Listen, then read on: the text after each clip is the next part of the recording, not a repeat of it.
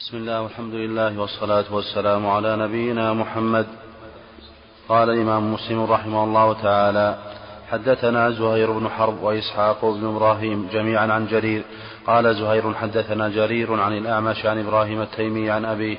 قال كنا عند حذيفة رضي الله عنه فقال رجل لو أدركت رسول الله صلى الله عليه وسلم قاتلت معه وأبليت. فقال حذيفة أنت كنت تفعل ذلك؟ لقد رأيتنا مع رسول الله صلى الله عليه وسلم ليلة الأحزاب وأخذتنا ريح شديدة وقر فقال رسول الله صلى الله عليه وسلم ألا رجل يأتيني بخبر قوم جعله الله معي يوم القيامة؟ فسكتنا فلم يجبه منا أحد. ثم قال ألا رجل يأتينا يأتينا بخبر القوم جعله الله معي يوم القيامة؟ فسكتنا فلم يجبه منا أحد. ثم قال ألا رجل يأتينا بخبر القوم جعله الله معي يوم القيامة. فسكتنا فلم يجبه منا أحد. فقال قم يا حذيفة فأتنا بخبر القوم. فلم أجد بدا إذ دعاني باسمي أن أقوم. قال اذهب فأتني بخبر القوم ولا تذعرهم ولا تذعرهم علي. فلما وليت من عنده جعلت كأنما أمشي في حمام. حتى أتيتهم. فرأيت أبا سفيان يصلي يصلي, يصلي. فرأيت أبا سفيان يصلي ظهره بالنار. فوضعت سهما في كبد القوس فأردت أن أرميه فذكرت قول رسول الله صلى الله عليه وسلم ولا تذعرهم علي ولو رميته لأصبته. فرجعت وأنا أمشي في مثل الحمام فلما أتيته فأخبرته بخبر القوم وفرغت قردت فألبسني رسول الله صلى الله عليه وسلم من فضل عباءة من فضل عباءة كانت عليه يصلي فيها. فلم أزل أعد الحديث من أول حديث حذيفة قال عن إبراهيم التيمي عن أبيه قال كنا عند حذيفة رضي الله عنه فقال رجل لو أدركت رسول الله صلى الله عليه وسلم قاتلت معه وقاتلت معه وأبليت. فقال حذيفة أنت كنت تفعل ذلك لقد رأيتنا مع رسول الله صلى الله عليه وسلم. وآله وصحبه أجمعين بعد. حذيفة رضي الله عنه أراد أن يبين لهذا الرجل أن الأمر بتوفيق أن الأمر إنما هو لله عز وجل وأنك لا تفعل هذا إلا بتوفيق الله. هذا الرجل يقول لو كنت مع رسول الله لأبليت وقاتلت قال ما تستطيع تفعل هذا إلا بتوفيق من الله. المنافقون والمشركون أدركوا رسول الله ولم ينفعهم. ما نفعهم إدراكهم لأن الله ما وفقهم. حذيفة بين له أن الأمر شديد و والجو بارد وهناك ريح شديدة والعدو كثير وزاغت القلوب وبلغت القلوب الحناجر. حتى إن النبي صلى الله عليه وسلم ثلاث مرات يقول من ياتيني بخبر القوم ولم ولم يقم أحد. ثلاث مرات. من ياتيني بخبر القوم جعله الله معي في الجنة. فلم يقم أحد حتى سمى حذيفة قال قم يا حذيفة. قال فلم أجد بد من من الاستجابة لرسول الله صلى الله عليه وسلم. نعم. فهؤلاء المنافقون والمشركون أدركوا رسول الله ولا نفعهم إدراكهم هذا الرجل يقول لو أدركت رسول الله لأبليت يبين له حذيفة أنت أنت لا تبلغ ما بلغ الصحابة. الصحابة أفضل الناس بعد الأنبياء ومع ذلك توقفوا الأمر شديد والأمر عصيب. والريح شديدة والجو بارد والعدو كثير والخوف شديد. نعم. هذا أخبر الله سبحانه وتعالى عن هذه الغزوة وهي غزوة الأحزاب. هذا في غزوة الأحزاب. قال تعالى إذ زاغت القلوب وبلغت القلوب الحناجر وتظنون بالله الظنون نعم.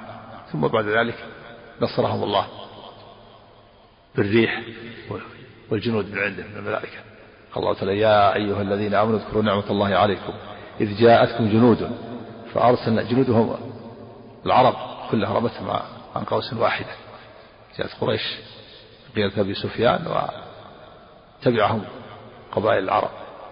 يا أيها الذين آمنوا اذكروا نعمة الله عليكم. إذ جاءتكم جنود فأرسلنا عليهم ريحا وجنود وكان الله بما تعملون بصيرا.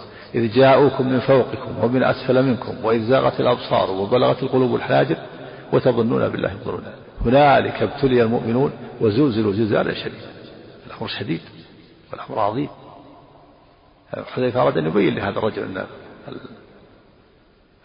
ليست المسألة بالتمني وإنما الأمر إنما الأمر لله بتوفيق الله. من وفقه الله عمل أعمالا صالحة. ومن لم يوفق فلا حيلة فيه. نعم. فقال حذيفة أنت كنت تفعل ذلك. لقد رأيتنا مع رسول الله صلى الله عليه وسلم ليلة الأحزاب وأخذتنا ريح شديدة وقر. فقال وقر البرد. البرد الشديد. نعم. فقال رسول الله صلى الله عليه وسلم ألا رجل يأتيني بخبر القوم؟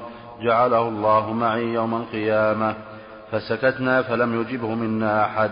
ثم قال ألا رجل يأتينا بخبر القوم جعله الله معي يوم القيامة.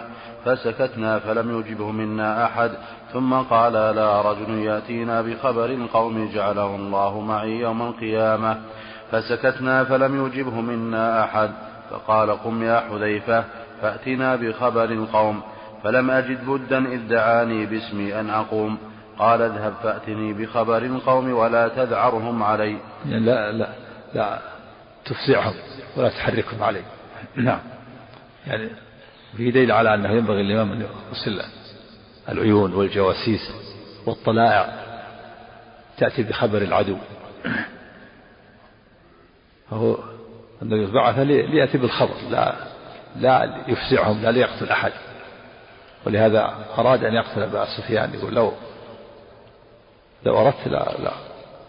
لأصابه السهم ولكن تذكرت قول النبي لا تفزع لا تفزعهم عليه. نعم.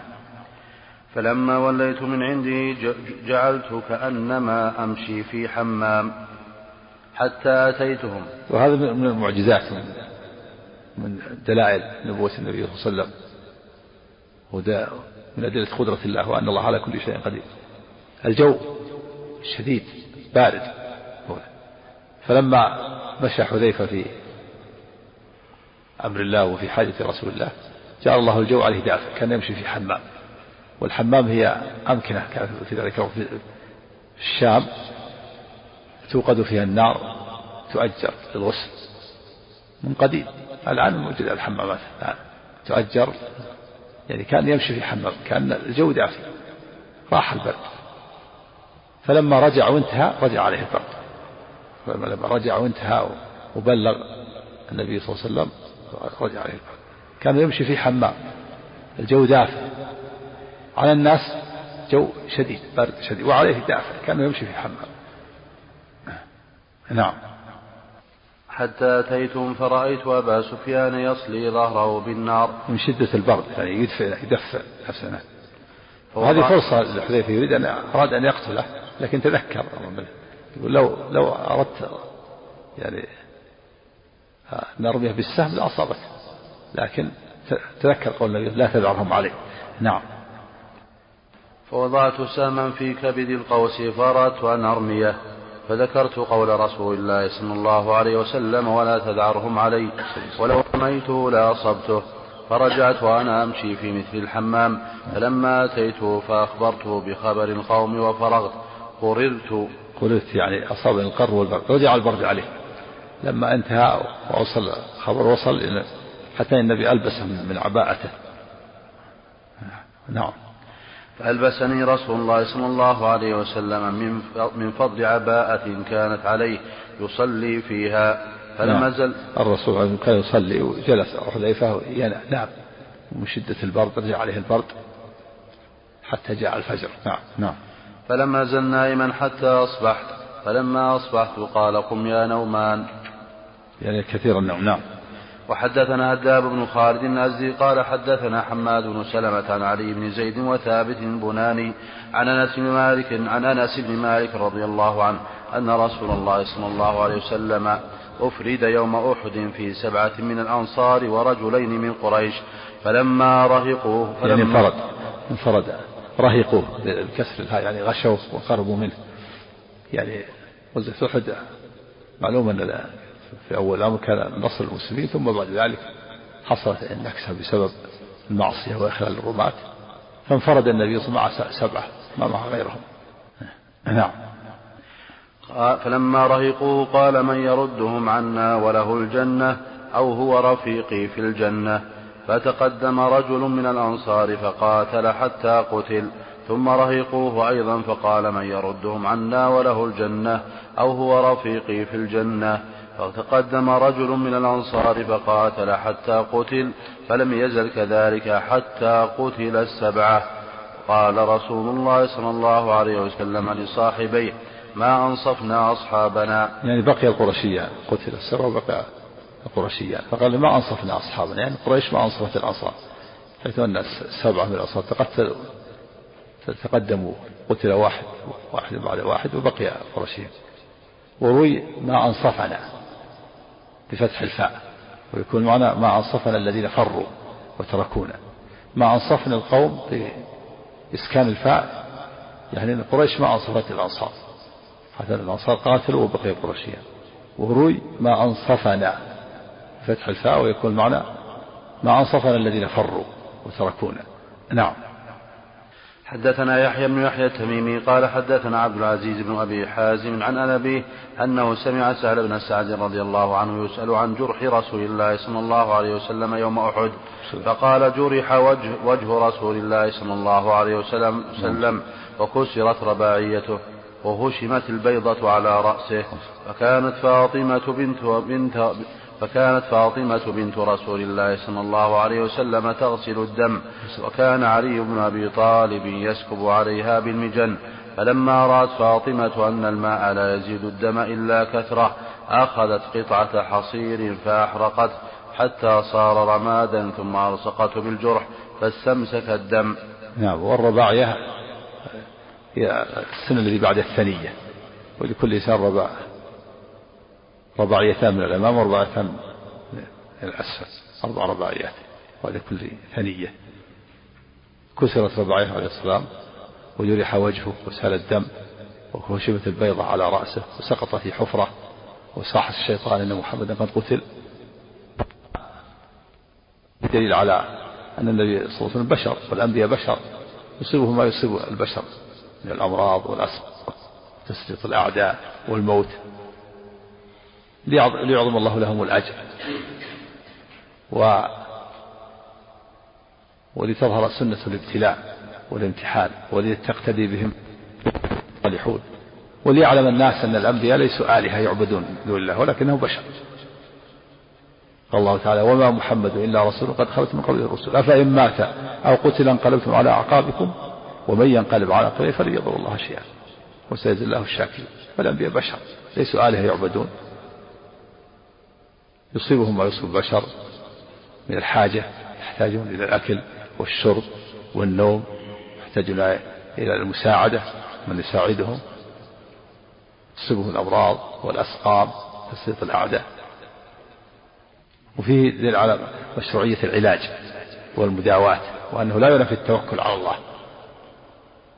وهي أيضا مشروعية أخذ الأسباب وإعداد العدة للعدو. فالنبي صلى الله عليه وسلم لبس البيضة على رأسه ولبس الدرع وظهر بين درعين وهو سيد المتوكلين عليه الصلاة والسلام. هذا لا ينافي التوكل على الله فعل الأسباب بل التوكل يجمع أمرين فعل الأسباب المشروعة والمباحة والاعتماد على الله وتفيض الأمر إليه في حصول النتيجة. في النبي صلى الله عليه وسلم استعمل العلاج. كان علي يصب الماء عليه فاطمة بنت النبي تغسل الجرح. لكن صار الماء يزيده يزداد الدم. فلما رأت فاطمة أن الدم يزداد أحرقت حصيرا وألصقته به. هذا علاج. والعلاج يكون بالتجارب.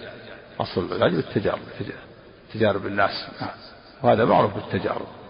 أحرق الحصير وألصق وقف الدم. نعم. كان يصب عليه من مجن والمجن هو الترس الذي يضعه الفارس أمامه يتقي به وقع النبال نعم. حدثنا قتيبة بن سعيد قال حدثنا يعقوب يعني بن عبد الرحمن القاري عن أبي حازم أنه سمع سال بن سعد رضي الله عنه وهو يسأل عن جرح رسول الله صلى الله عليه وسلم. فقال أما والله إني لأعرف إني لأعرف ما من كان يغسل جرح رسول الله صلى الله عليه وسلم ومن كان يسكب الماء وبماذا دوي وبماذا دوي جرحه وبماذا دوي جرحه. ثم ذكر نحو حديث عبد العزيز غير أنه زاد وجرح وجهه وقال مكان هشمت كسرت.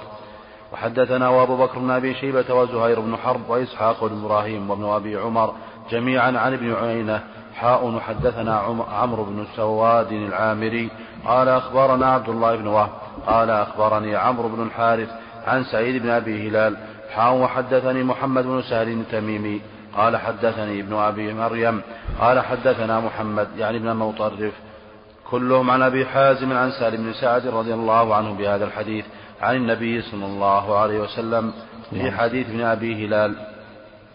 في حديث ابن أبي هلال أصيب وجهه وفي حديث ابن مطرف جرح وجهه حدثنا عبد الله بن مسلمة بن قعنب قال حدثنا حماد بن سلمة عن ثابت عن أنس رضي الله عنه أن رسول الله صلى الله عليه وسلم كسرت رباعيته كسرت رباعيته يوم أحد وشج في رأسه فجعل يسلت الدم عنه ويقول كيف يفلح قوم شجوا نبيهم وكسروا رباعيته وهو يدعوهم إلى الله فأنزل الله عز وجل ليس لك من الأمر شيء.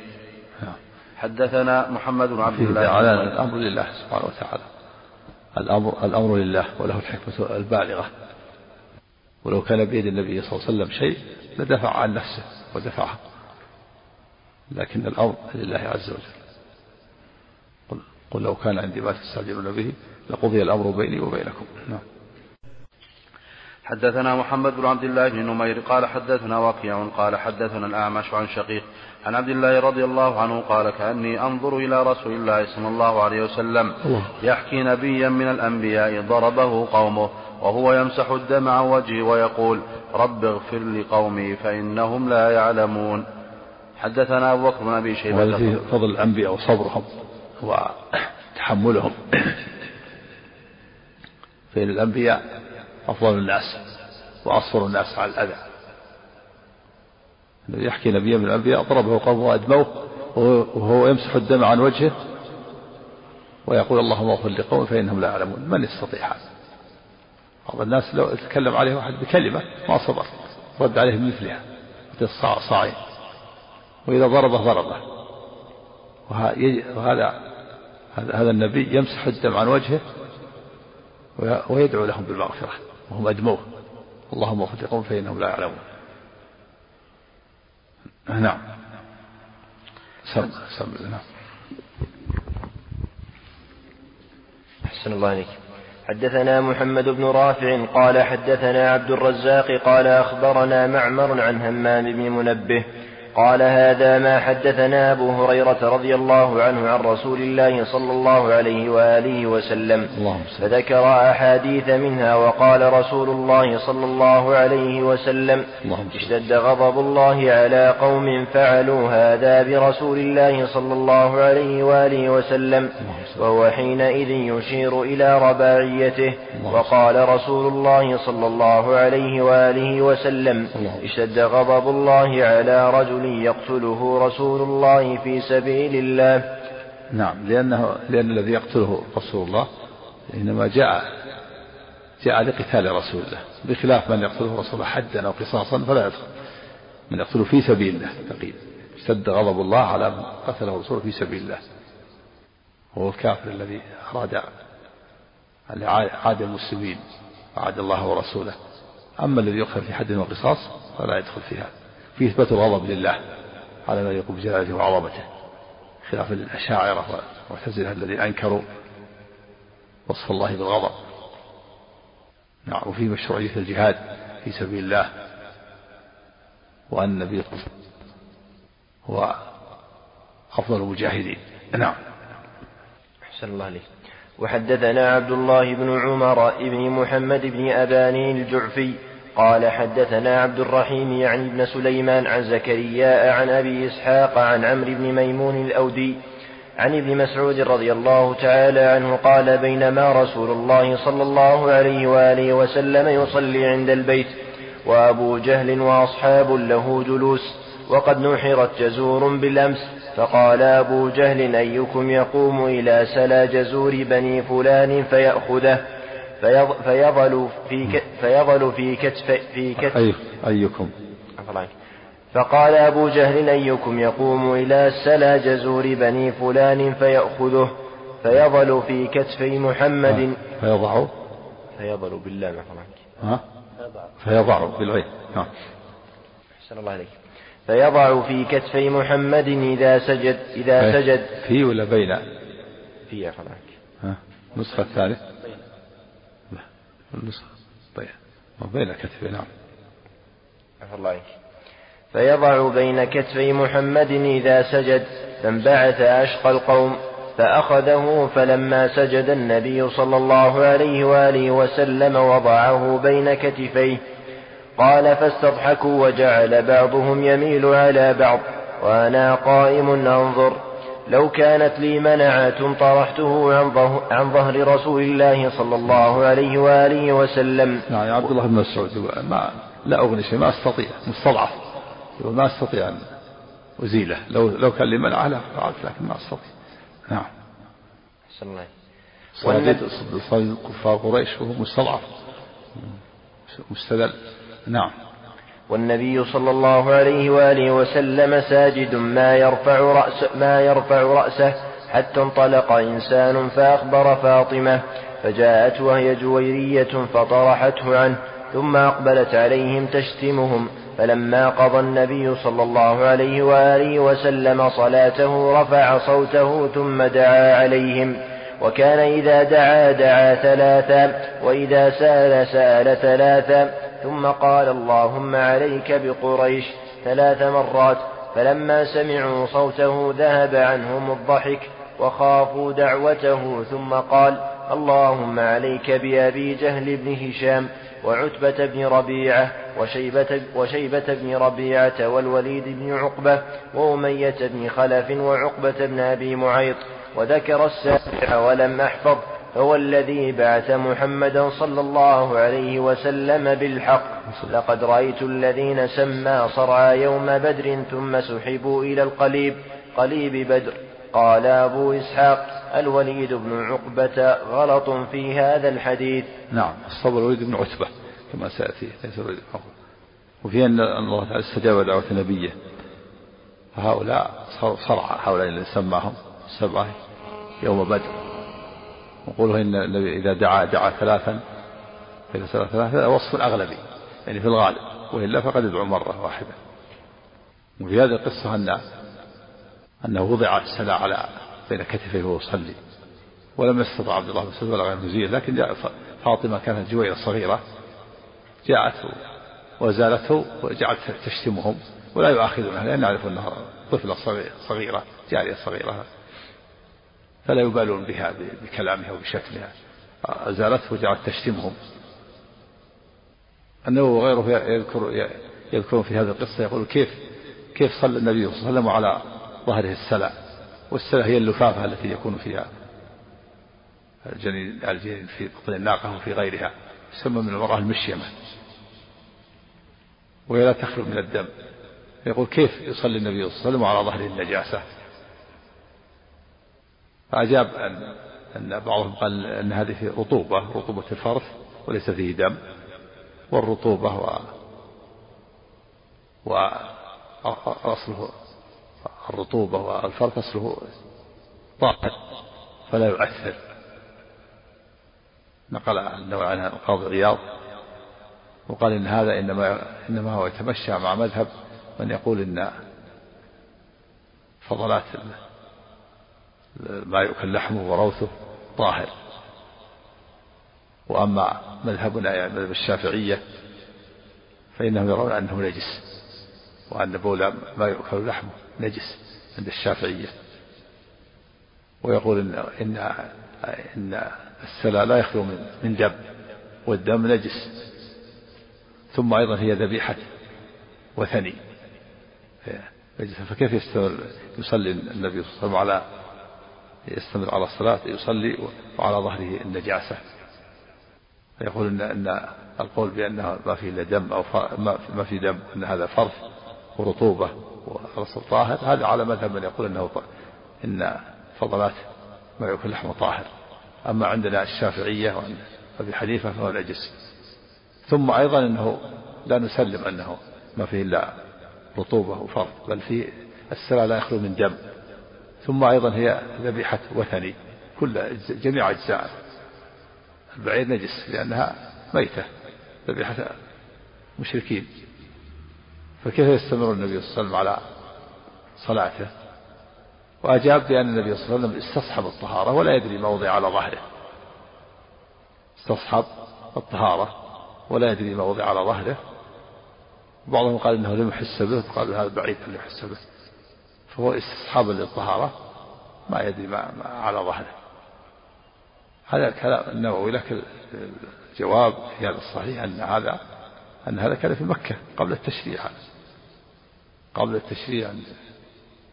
ولهذا فإن فإن هناك من بقي من المسلمين معه معه قد تزوج مشركات حتى نزلت الآية. تشريع إنما جاء في المدينة. إنما في مكة في مكة الدعوة إلى التوحيد والصلاة في الجملة لكن التشريع والتفصيل في اجتناب النجاسة إنما جاء في المدينة بعد هجرته إلى المدينة شرع الأذان شرعت الأحكام ومنها اجتناب النجاسة. هذا كان قديم كان في في مكة يصلي عليه الصلاة والسلام. وهذه الأمور التفصيل لما جاء تفصيل الأحكام إنما جاء. إنما كان بعد الهجرة. هذا غفل عنه النووي إنما قال استصحب الطهارة. ثم أيضا أورد قال هل هي الصلاة فريضة ولا نافلة؟ إن كانت فريضة فلا بد أن يقضيها ويقضي والقضاء موسع. كل هذا. نعم. الله حدثنا محمد بن المثنى ومحمد بن بشار واللفظ لابن المثنى. حدثنا محمد بن جعفر قال حدثنا شعبة قال سمعت أبا إسحاق يحدث عن عمرو بن ميمون عن عبد الله رضي الله عنه قال بينما رسول الله صلى الله عليه وسلم ساجد وحوله ناس من قريش إذ جاء عقبة بن أبي معيط بسلا جزور فقذفه على ظهر رسول الله صلى الله عليه وسلم فلم يرفع رأسه فجاءت فاطمة فأخذته عن ظهره ودعت على من صنع ذلك فقال اللهم عليك الملأ من قريش أبا جهل بن, أبا جهل بن هشام وعتبة بن ربيعة وشيبة بن ربيعة وعقبة بن أبي معيط وأمية بن خلف أو أبي بن خلف شعبة الشاك. نعم صار أنها أمية نعم. قال فلقد رأيتهم قتلوا يوم بدر فألقوا في بئر غير أن أمية أو أبيا تقطعت أوصاله فلم يلق في البئر. وحدثنا أبو بكر دعا لما دعا عليهم في الأول كانوا يضحكون من بعضهم من بعض. فلما دعا عليهم زال عنهم الضحك. خافوا من دعوتهم يعرفون مستجاب الدعوة نعم. وحدثنا أبو بكر بن أبي شيبة قال حدثنا جعفر بن عون قال أخبرنا سفيان عن أبي إسحاق بهذا الإسناد نحوه وزاد وكان, وكان يستحب ثلاثا يقول اللهم عليك بقريش اللهم عليك بقريش اللهم عليك بقريش ثلاثا وذكر فيهم وذكر فيهم الوليد بن عتبة وأمية بن خلف لم يشك. قال أبو إسحاق ونسيت السابع. وحدثني سلمة بن شبيب قال حدثنا الحسن بن أعين قال حدثنا زهير قال حدثنا أبو إسحاق عن عمرو بن ميمون عن عبد الله رضي الله عنه قال استقبل رسول الله صلى الله عليه وسلم البيت فدعا على ستة نفر من قريش فيهم أبو جهل وأمية بن خلف وعتبة بن ربيعة وشيبة بن ربيعة وعتبة بن أبي معيط فأقسم, فأقسم, فأقسم بالله لقد رأيتهم صرعى على بدر قد غيرتهم الشمس وكان يوما حارا. وحدثني أبو الطاهر أحمد بن بركة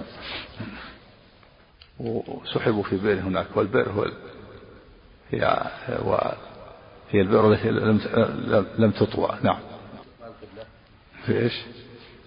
استقبال القبلة قال استقبال رسول الله في البيت فدعا نعم لا شك. استقبال القبلة مشروع. استقبال القبلة في الدعاء. قبلة تستقبل في الدعاء وفي الصلاة. نعم. نعم. ما ما أذكر شيء في هذا. الأمر الأمر واسع. نعم. إذا إيش؟ إيه. نعم. لا لا بأس. طيب إذا إذا دعا لهم نعم. إذا كانوا لا يعلمون. نعم. نعم. الظاهر السابع اختلف فيه قيل أنه قتله النبي صبرا ولكن من باب الأغلب نعم. بسم الله الرحمن الرحيم. الحمد لله رب العالمين. وصلى الله وسلم وبارك على نبينا محمد وعلى آله وصحبه أجمعين. أما بعد فغفر الله لك. يقول الإمام مسلم رحمه الله تعالى في صحيحه وحدثني أبو الطاهر أحمد بن عمرو بن سرح وحرملة بن يحيى وعمرو بن سواد العامري وألفاظهم متقاربة قالوا حدثنا ابن وهب قال أخبرني يونس عن ابن شهاب قال حدثني عروة بن الزبير أن عائشة رضي الله عنها زوج النبي صلى الله عليه وسلم حدثت أنها قالت لرسول الله صلى الله عليه وسلم يا رسول الله هل أتى عليك يوم كان أشد علي كان أشد من يوم أحد؟ فقال لقد لقيت من قومك وكان أشد ما لقيت منهم يوم العقبة. إذ عرضت نفسي على ابن عبد يالي لابن عبد كلال فلم يجبني إلى ما أردت.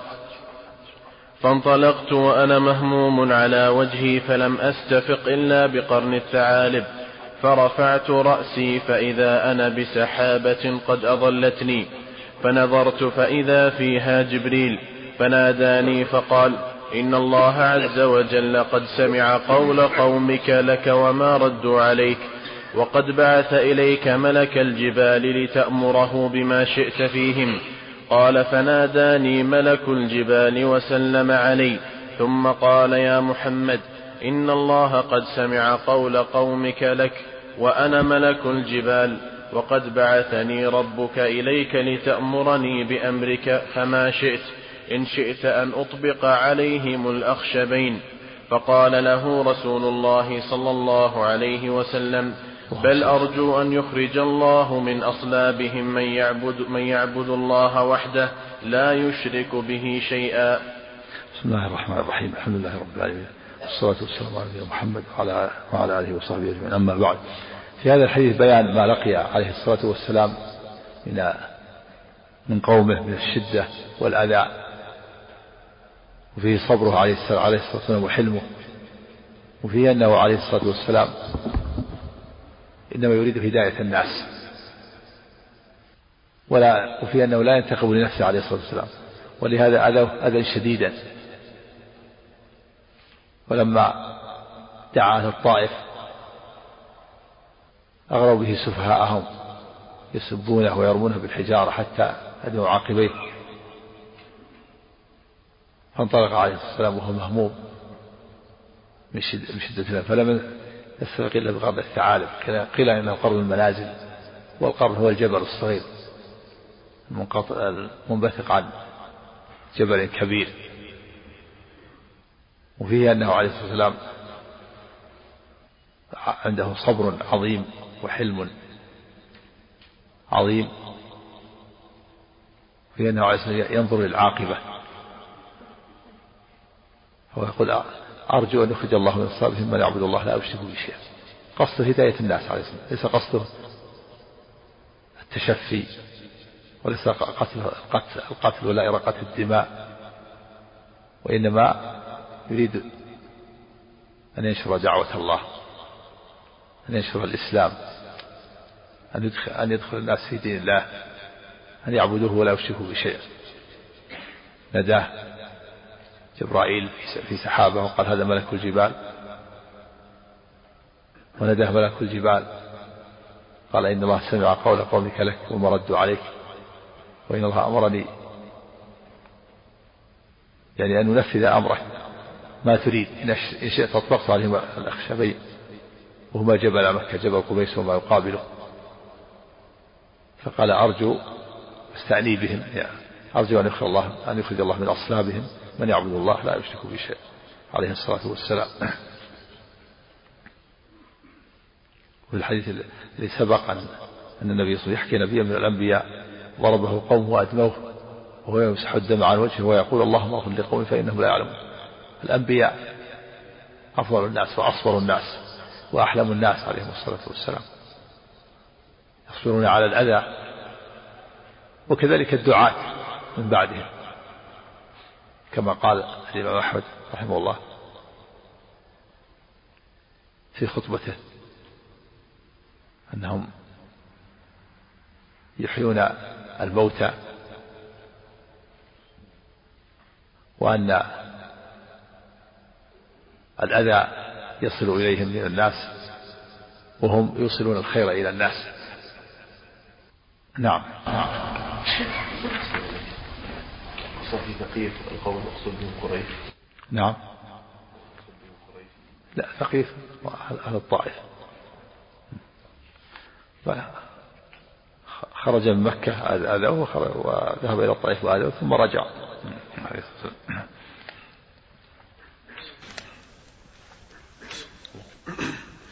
حدثنا يحيى بن يحيى وقتيبة بن سعيد. كلاهما عن, عن أبي عوانة قال يحيى أخبرنا أبو عوانة عن الأسود بن قيس عن جندب بن سفيان قال دميت قال دميت إصبع رسول الله صلى الله عليه وسلم في. بعض تلك المشاهد فقال هل أنت إلا إصبع دميت دميت وفي سبيل الله ما لقيت وحدثناه وهذا هذا بيت من الرجز ولم يقل النبي صلى الله عليه وسلم بيتا صالحا إلا هذا إلا هذا البيت. وهذا لا لا, يكون به شاعرا. تحقيقا تحقيقا لقول الله تعالى وما علمناه الشرع وما ينبغي له. أولا هذا من الرجز والرجز مختلف فيه هل هو من الشعر وغيره. ثم لو سلم أنه من الشعر هذا بيت واحد. ومن يقول البيت والبيتين والثلاثة ما يعتبر شاعر. ثم أيضا لو قيل إنه الشعر هذا فهو غير مقصود ولا يكون شيء إلا إذا كان مقصودا. هذا اتفاق. قال هل أنت إلا أصبع دميتي وفي سبيل الله ما لقيت. لم يقل بيتا موزونا صحيحا إلا هذا وهو غير مقصود. ما قصد بالشعر ولكن اتفاق. نعم. أنا نبي أنا ابن عبد المطلب كذلك. هذا مو مقصود. نعم. الله وحدثناه أبو, أبو بكر بن أبي شيبة وإسحاق بن إبراهيم جميعا عن ابن عيينة عن الأسود بن قيس بهذا الإسناد وقال كان رسول الله صلى الله عليه وسلم في غار فنكبت إصبعه. حدثنا إسحاق بن إبراهيم قال أخبرنا سفيان عن الأسود بن قيس أنه سمع جندبا رضي الله عنه يقول أبطأ جبريل على رسول الله صلى الله عليه وسلم. فقال المشركون قد ودع محمد فأنزل الله عز وجل والضحى والليل إذا سجى ما ودعك ربك وما قلى. قد ودع قد قد ترك. وما قلى يعني أنزل الله ما ما ودعك ربك يعني ما تركك وما قلى ما أبغضك. نعم. حدثنا إسحاق بن إبراهيم ومحمد بن رافع واللفظ لابن رافع. قال إسحاق أخبرنا وقال ابن رافع حدثنا يحيى بن آدم. قال حدثنا زهير عن الأسود بن قيس. قال سمعت جندب بن, جندب بن سفيان رضي الله عنه يقول اشتكى رسول الله صلى الله عليه وسلم فلم يقم ليلتين أو ثلاثا فجاءته امرأة فقالت يا محمد إني لأرجو أن يكون شيطانك قد تركك لم أره قربك منذ ليلتين أو ثلاث. قال فأنزل الله عز وجل والضحى والليل إذا سجى ما ودعك ربك وما قلى. نعم وهذه المرأة من المشركين. على دين على دين قومها فما أرى شيطانك إلا تركك ما, ما أراه قريبك. قريب يعني قرب منك قريب يقرب. قريبك فعل ماضي يقرب فعل مضارع. نعم. وحدثنا أبو بكر بن أبي شيبة. هذا من الأذى الذي أصابه عليه الصلاة والسلام. هذا من الأذى القولي. والأذى الفعلي ما كما حصل لأهل الطائف إيذائهم.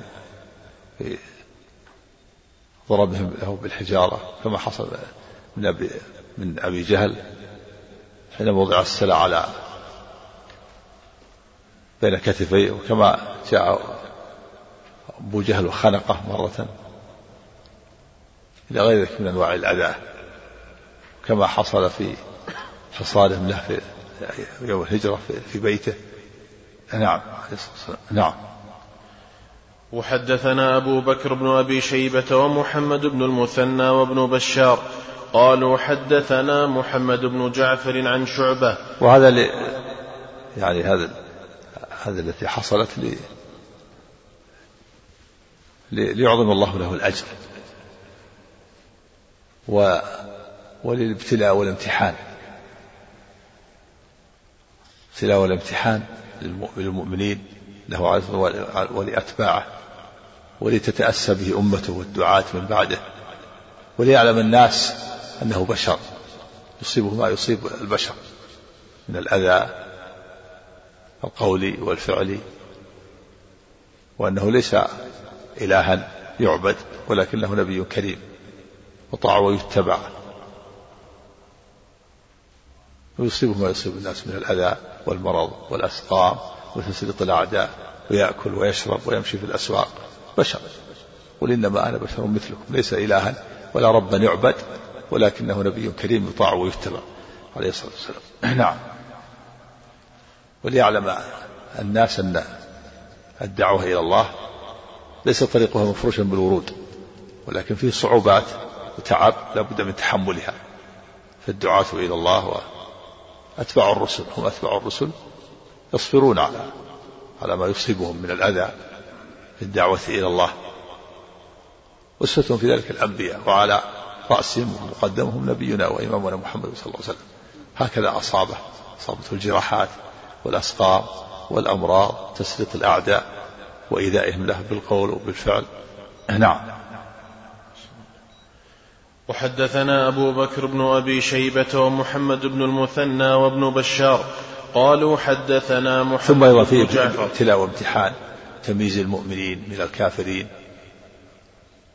وامتحان صبر المؤمنين على إيمانهم. هل من يثبت على الإيمان ومن لا يثبت؟ نعم. وحدثنا أبو بكر بن أبي شيبة. أم حسبتم أن تتركوا ولما يعلم الله الذين جاهدوا منكم ويعلم الصابرين. أم حسبتم أن تتركوا ولما يأتكم مثل الذين خلوا من قبلكم؟ مستهم البأساء والضراء وزلزلوا. حتى يقول الرسول والذين آمنوا معه متى نصر الله؟ من شدة الأذى. ألا إن رسول الله قريب. لا بد من الابتلاء والامتحان. ولا بد من الصبر. ثم تكون العاقبة للرسل وأتباعهم. في آخر يوسف يقول حتى إذا استيأس الرسل. وظنوا أنهم قد كذبوا قد كذبوا. جاءهم نصرنا فنجي من نشاء. فلا بد من الامتحان ولا بد من الصبر. ثم تكون العاقبة الحميدة للرسل وأتباعهم. كما سأل هرقل.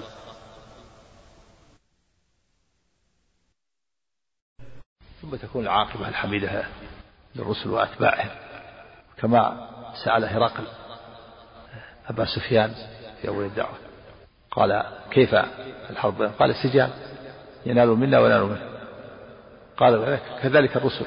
تبتلى ثم تكون لها العاقبة. نعم. وحدثنا أبو بكر بن أبي شيبة ومحمد بن المثنى وابن بشار. قالوا حدثنا محمد بن جعفر عن شعبة. حاء وحدثنا إسحاق بن إبراهيم قال أخبرنا الملائي. قال حدثنا سفيان كلاهما عن الأسود بن قيس. بهذا الإسناد نحو حديثهما. حدثنا إسحاق بن إبراهيم الحنظلي ومحمد بن رافع وعبد بن حميد.